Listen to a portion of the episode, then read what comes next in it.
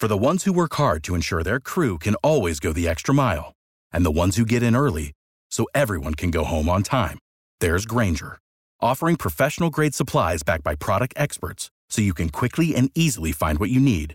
Plus, you can count on access to a committed team ready to go the extra mile for you. Call, clickgrainger.com, or just stop by. Grainger, for the ones who get it done.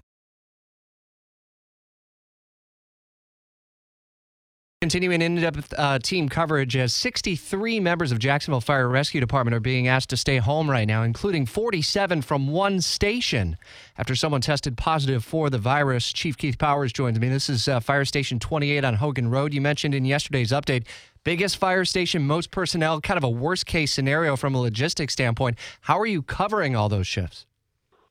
Yeah, good morning. We um, we're very fortunate. We already had a pre uh, pre-scheduled uh, recruit class of 35 individuals that were getting ready to come out to the street this Saturday. So that's going to help.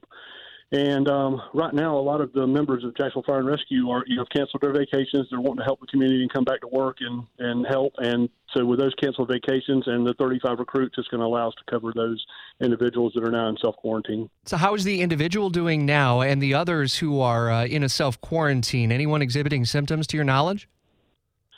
Yeah, so he, uh, the individual we're talking about, is um, he, he's on the road to recovery. He's still struggling a little bit. Um, we've got another one of those 63 uh, that um, we're waiting on some test results to come back from that are exhibiting signs, and um, the rest of the 47 that that are from that fire station are all you know asymptomatic. They don't have any signs, but we're having them tested today just as uh, out of an abundance of precaution.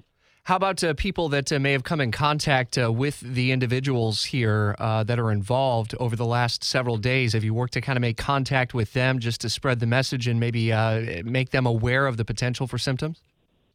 We we have yesterday. Um, as soon as we got word he had come back positive, we had um, uh, group within headquarters go ahead and pull those records and start making contact with those individuals and let them know what you know what procedures to follow and you know if they should start exhibiting any signs or symptoms what they need to do. How widespread is the issue for the overall department? It's it's a wonder given how many calls you all respond to each and every day, and I know all the guys and gals are taking very very um, uh, strong measures to ensure that uh, they're doing everything they can, putting on the personal protective equipment. But it's a wonder that we don't see more of these given all the calls y'all are out on every day it is. It's a miracle. You know, God's got His hand on this department and just you know trying to protect the men and women. But uh, I tell you, I'm so proud of the men and women. You know, they they put their you know their own safety um, behind everything, and they move forward just to protect the community. It's kind of what's in them, what they're you know what they want to do, and uh, it's just an amazing to be able to represent a group of men and women like that um, that that you know that put service before self.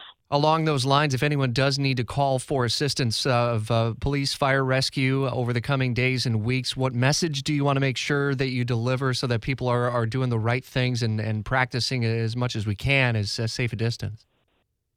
Yeah, so we've, we've got some procedures in place in our 911 centers when the call comes in, specific questions that are related to the you know COVID 19 virus that are asked uh, ask people to just be patient when we're asking these questions. It's just part of making sure that we keep them safe and ourselves safe. But also know that uh, the minute they call 911, that the apparatus are already rolling towards their homes or their businesses. That those questions are being asked while the men and women are en route, and that information is then relayed over computer to those to those apparatus. So there's no delay in the response. It's just information that we need to gather before they get there, so we can protect uh, our public safety workers and keep them, you know, in a healthy state, so they can continue to respond to the community. Our best to you all, Chief Keith Powers in Jacksonville with Fire Rescue. Thank you.